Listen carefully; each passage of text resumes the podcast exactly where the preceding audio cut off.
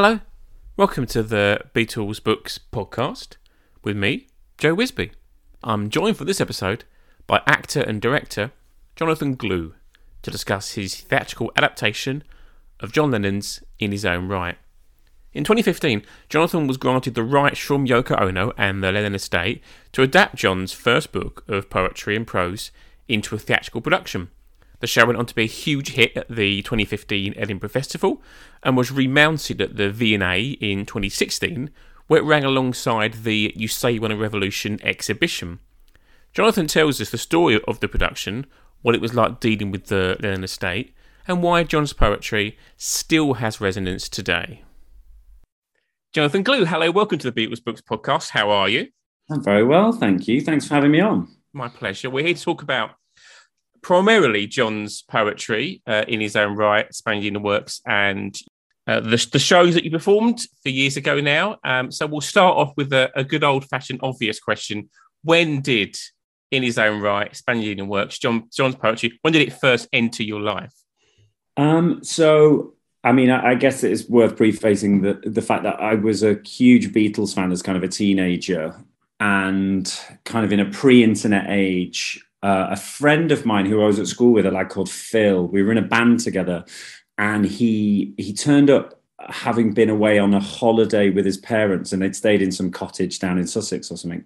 And he he he was like, "I've got a present for you," and he'd stolen off their bookshelf the Penguin John Lennon which I had no idea at this point existed. I, you know, I'd consumed all the Beatles albums, thought I'd kind of done everything that I could as a fan of the Beatles, and then I, I had this book in my hand full of like pictures and, and poems and, and prose and uh, it kind of blew my mind. And I, I spoke to some other people that I knew were kind of and, and nobody knew anything about it really.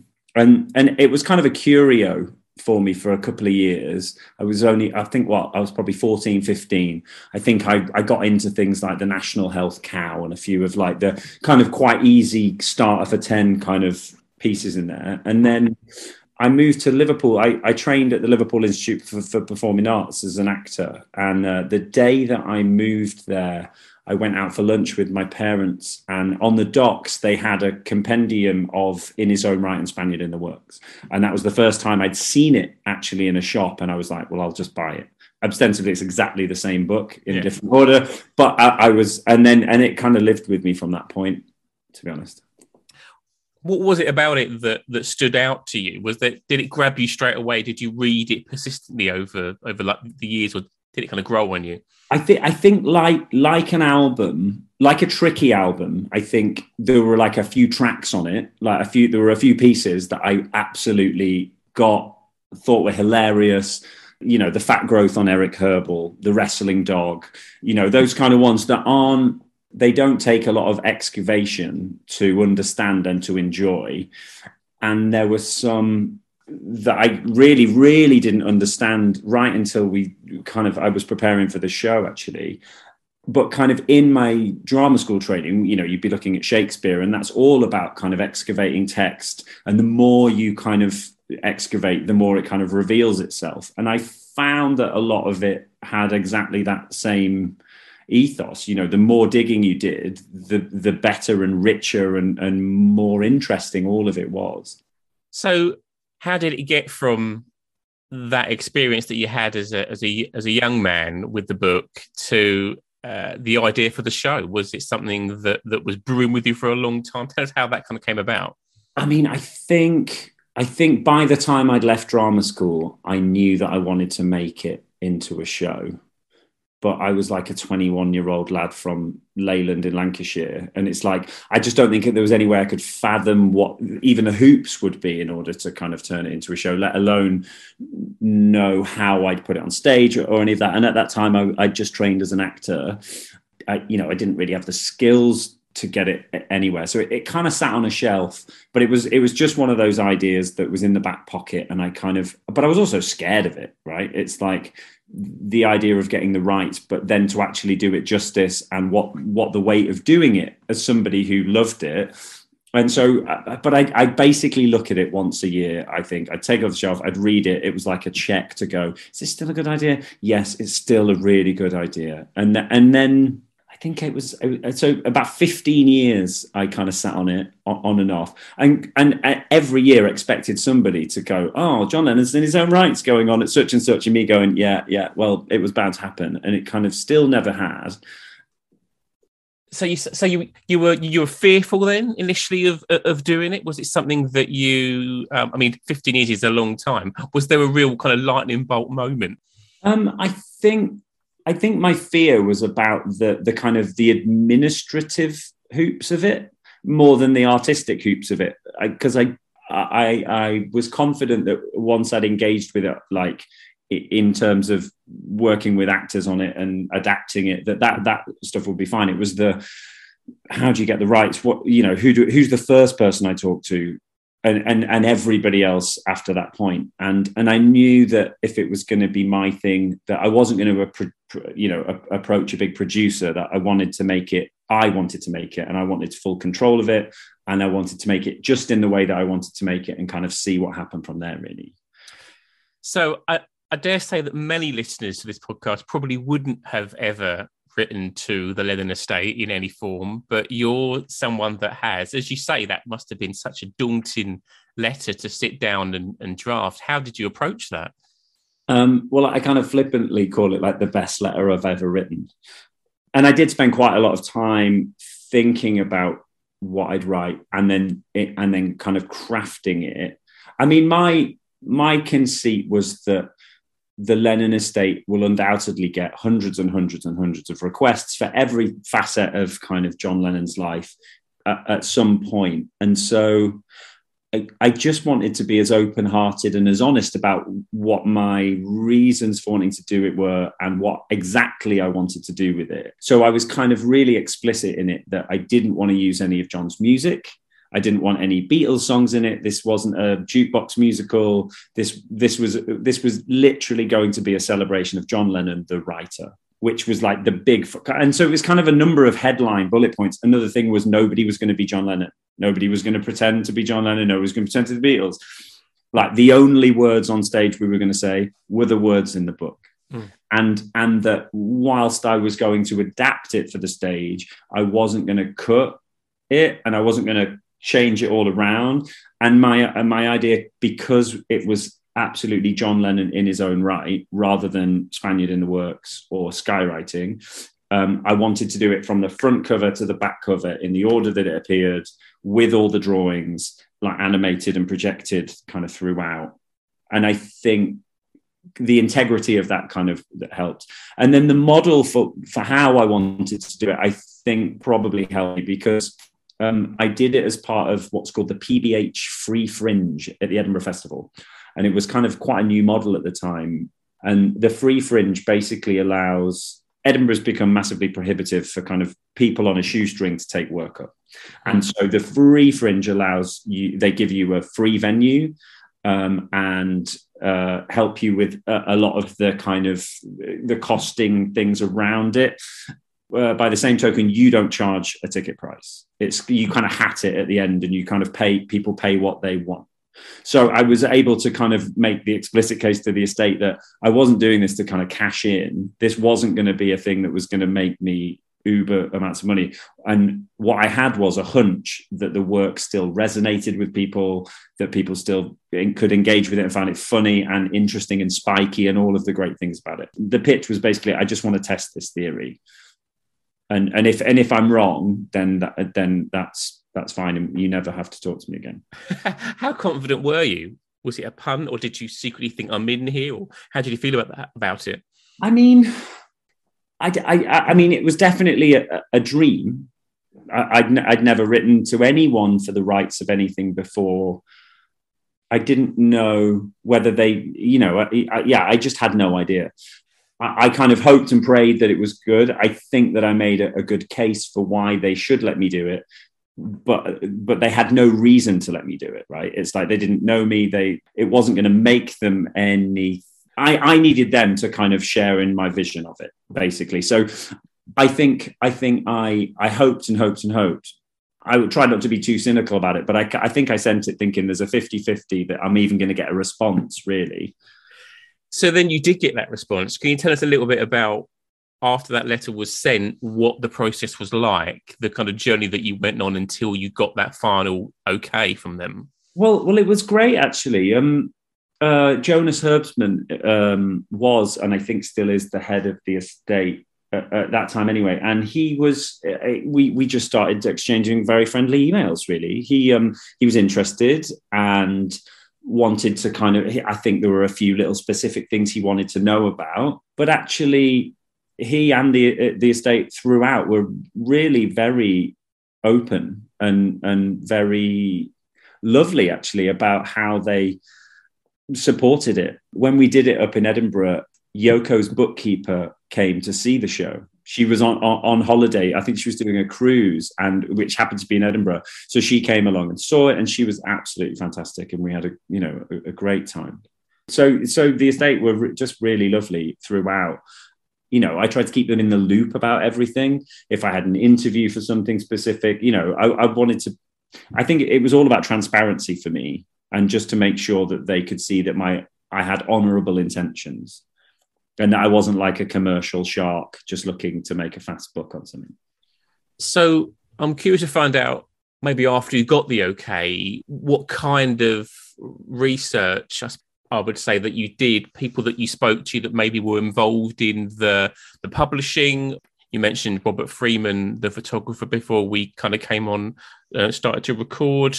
Who did you speak to? Uh, over the course of this process? Well, it, it was kind of a huge scattergun, really. I mean, I, I wanted my dream was always that I would get to speak to at least a couple of people who knew John Lennon because it felt like that that would be really important. And the more people that i felt like i could speak to who actually knew john lennon the kind of closer to john lennon it and we would be in the kind of endeavor of making it. And so um, i i kind of wrote again lots of quite open-hearted letters to lots of people. Um, and the first person that I spoke to, which properly made my kind of heart race, was Tom Maschler, uh, who was the, uh, the original man at Jonathan Cape, who suggested that John publish it, and and that was kind of terrifying and lovely. And he, you know, he told me lots of beautiful stories about you know John and how they met and the writing. It, it was only a couple of years before that that Tom Maschler had sold all of the uh, the original drawings at auction because John had famously given him a brown envelope full of all the original manuscripts and drawings. And uh, the Sotheby's auction had made him quite a lot of money, I think. I, I, remember, I don't really remember a great deal of the contents of the first call because it just came out of the blue as well. He literally just called me and just started talking and I, I think I was a bit like, oh, uh, you know, I think I was probably still in my pajamas, having just done the school run. Or I, it definitely didn't wasn't what I expected. Um, but he was he was really lovely, and I spoke to him after the show when the show got some really great reviews, and he called me because he just read one in the Spectator and was like, hundred percent on me, kind of going, "Where's it going now? What are you doing? What are you planning?" You know, it was a bit like again, it was like, okay, I'm just I'm just formulating so uh, so I spoke to him. That was lovely. Um, yeah, I got in touch with Robert Freeman because we I initially thought about using the image from the front of in his own Write on the poster, and I wanted to make sure that that was okay with him.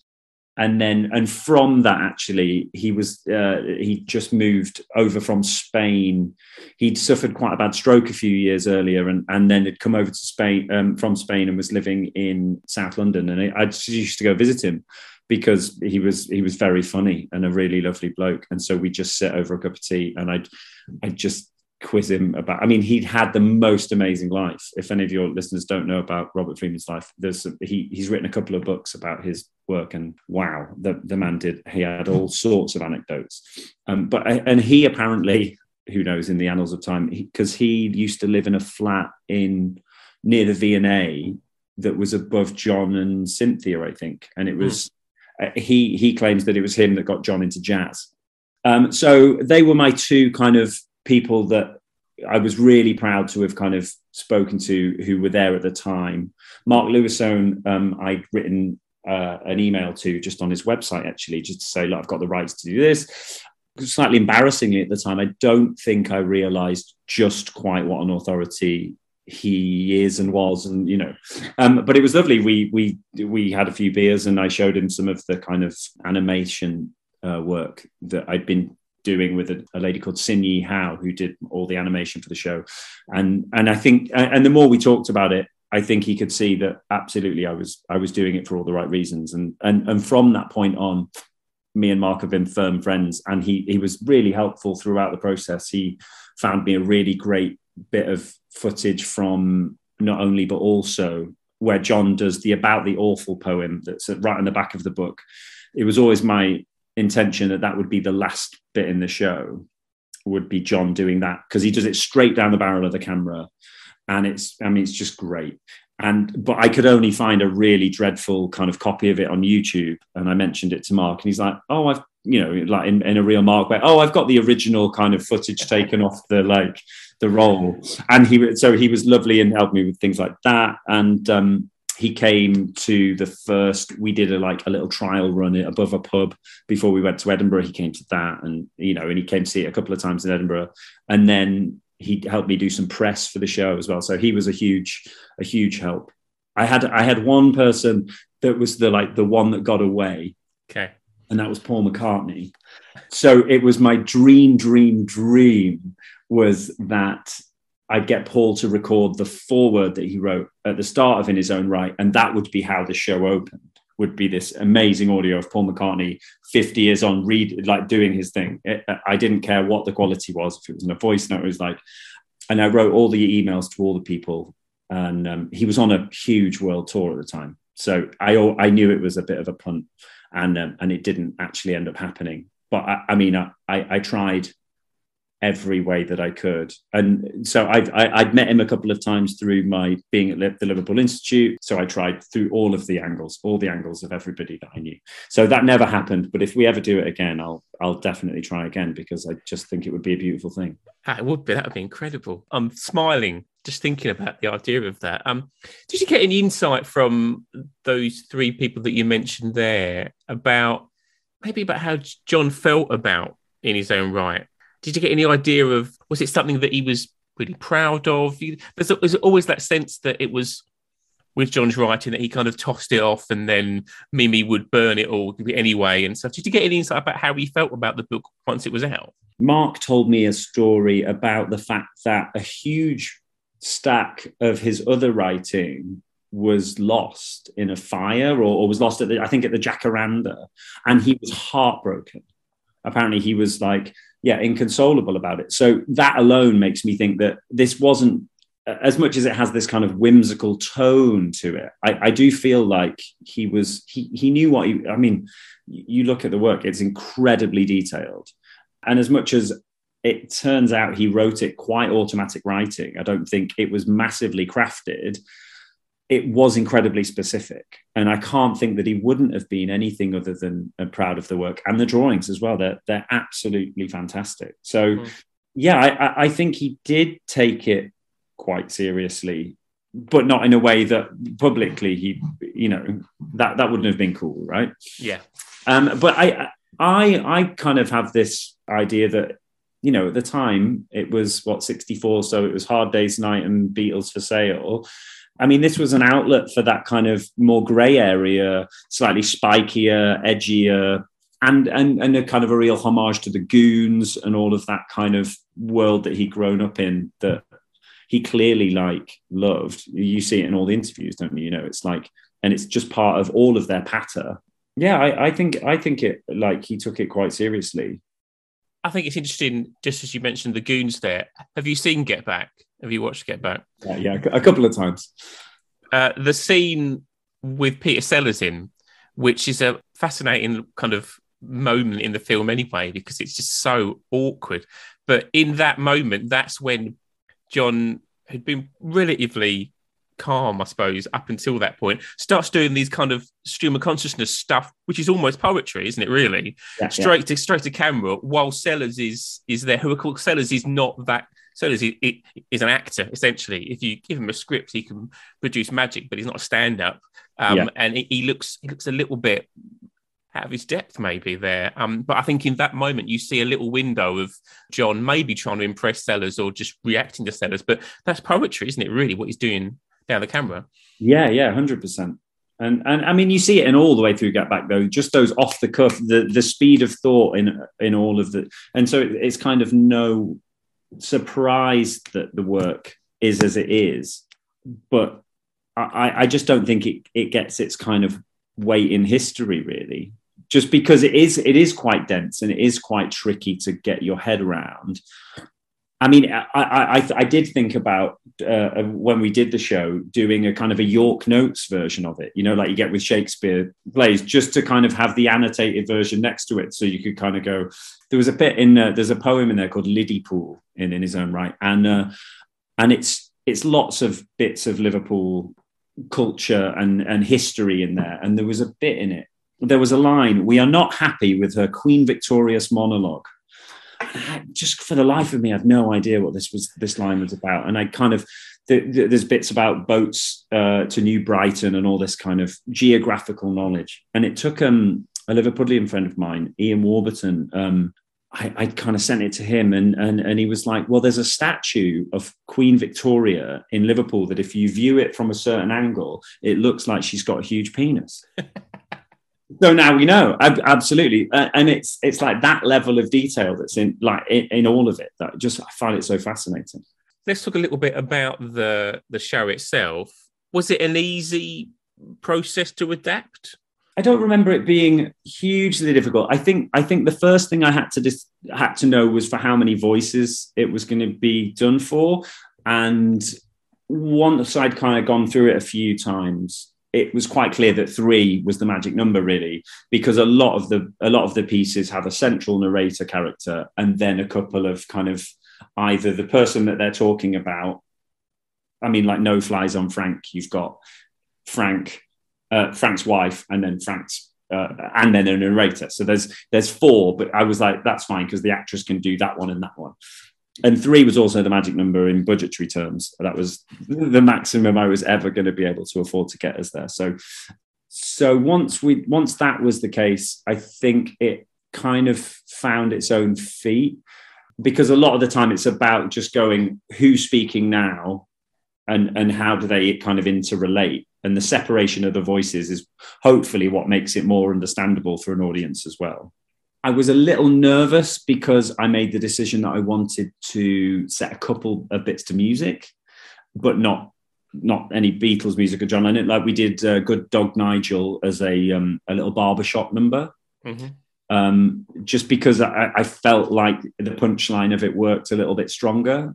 There was a, a couple of others that we we we played around with some music, and that so that was slightly daunting in that I didn't but it, of course, it's going to be daunting. You're writing music to some words that John Lennon wrote.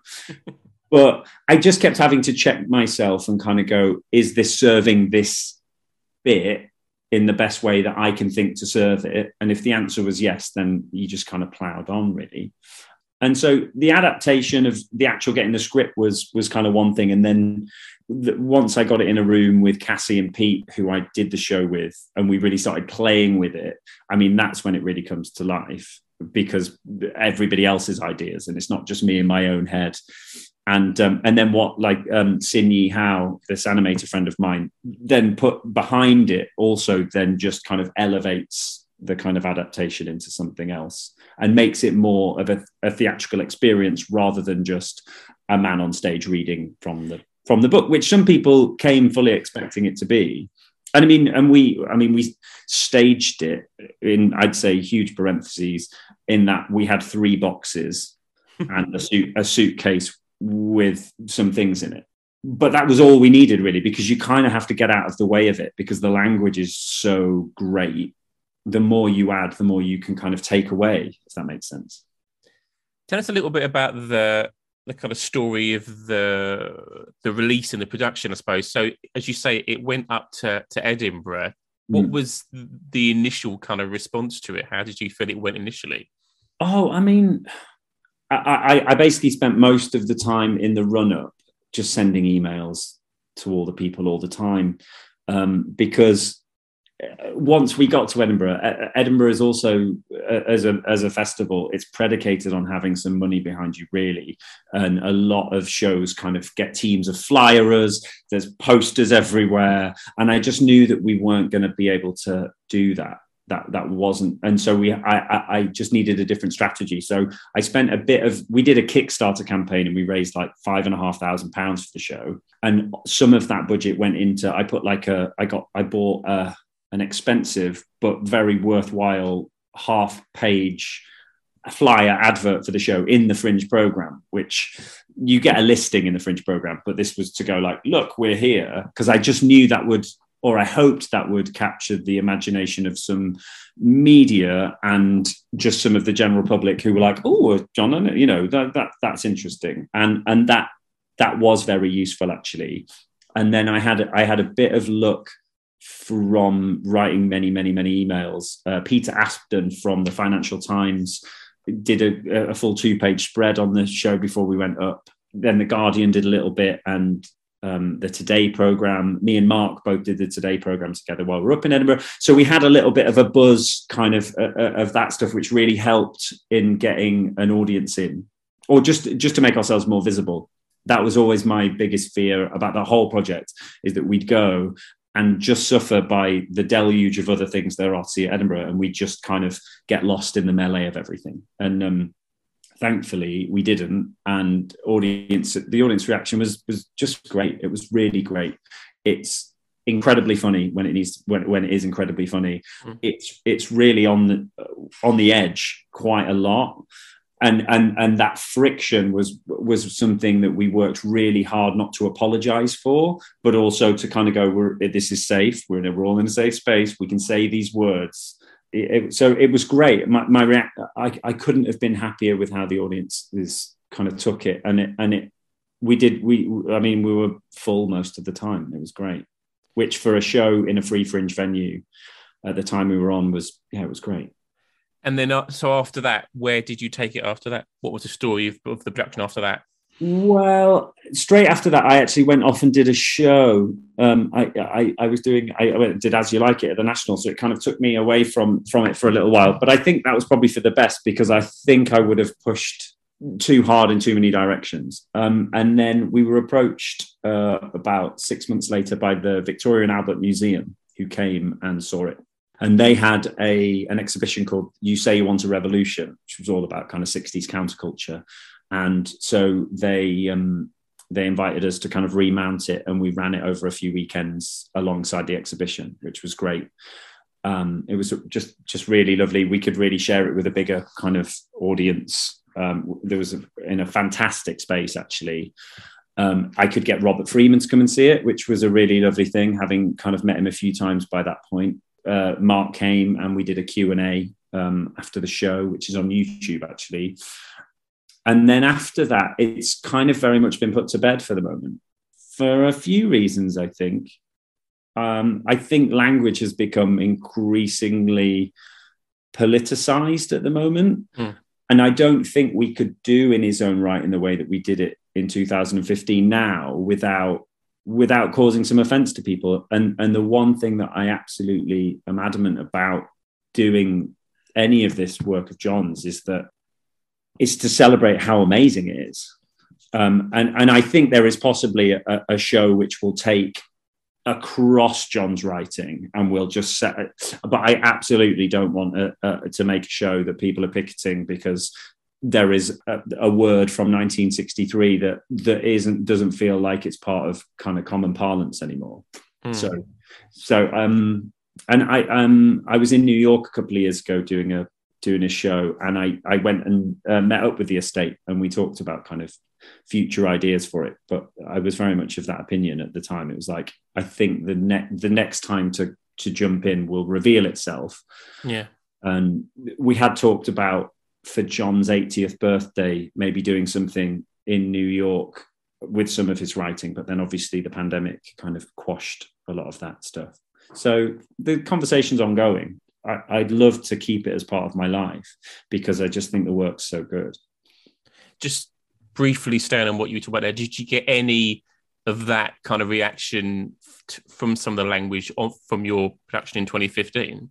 Yes, yeah, um, definitely, but not in a way that people were kind of walking out. I think, I think, yeah, absolutely. There, there are a few moments where, and this is what what what I meant about not apologizing for it. I think tonally we just approach the work in a way that we just we we, we just hold the moment w- where you could feel a friction mm. between you and the audience and you could hold it and just be like this is you know is the transaction is this is okay to be uncomfortable yeah because this is uncomfortable mm. Mm. right? It's like and even when john wrote it it was probably uncomfortable. And he wrote it probably because he wanted it to be uncomfortable. I'm i'm of the opinion that he didn't want to offend people. What he wanted to do was push people into those those gray areas and just see how exhilarating it is to sit in that.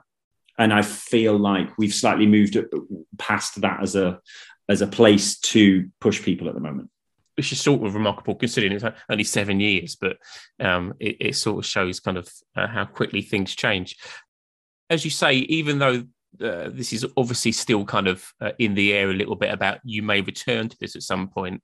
Did the whole project over the course of the years, first of all, did it change your view of of John or, or, or John's writing at all? I just think it made me fall more and more in love with it, to be honest. I remember when we finished In His Own Write in Edinburgh and being incredibly sad when I came home because to have learnt all of that material and to kind of have it so alive in you. Mm.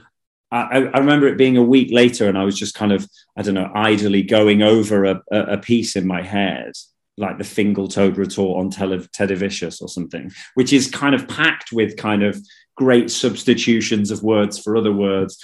And I just remember being really sad that it was like, I know that I'm never going to know it as well as I know it now, or I knew it then. You know, it's like it's like when you finish an amazing novel and you're like, I'm never going to get to spend time with those characters in the same way. But my, I mean, I'm completely undiminished in my kind of passion for it and my love for the for the writing. I just think it's, yeah, I mean, it's unlike anything else, and it's it's it's just there, and so few people know it why do you think that is? Do you think do you think it's been slightly written out of that that Beatles history? Because in in mean in the anthology, there's a little you know three or four minute clip, mm-hmm. um, so it is in there. Do you think there's any kind of agency as to why it's not better known? I mean, I, I don't know if there's any kind of cynical reason why it's happened. I mean, my thought is that possibly because it's a solo project in the middle of the creation of this amazing band. So maybe it doesn't quite fit the the kind of narrative arc of of where they are and where they're going and it, and it is a strange little side bit it's also it is it is also quite difficult i can imagine a lot of people will have bought it at the time and since and kind of gone oh god this is this is hard or just not very good you know they, they just might not have quite got it and it, has got this label hasn't it like nonsense poetry hmm. which makes it feel like really throwaway and really I don't know, slightly meaningless. But but actually, what it is is incredibly sophisticated and specific and and rooted in something. Each of the things is definitely that they haven't come about just by chance. John Lennon wrote them, right? Yeah, I don't know. I mean, I, I do find it amazing. Like in a world where we're never going to get another Beatles album, you know that actually that these are, are, are part of the kind of lesser excavated parts of the Beatles, you know, canon of things. Absolutely. Well, you know, you, you absolutely did your part in excavating it from that particular cavern. So, um, thank you for that. And yeah, Jonathan, thanks thanks so much for your time. It's been a real uh, joy talking to you. Thanks for having me, Joe. Cheers.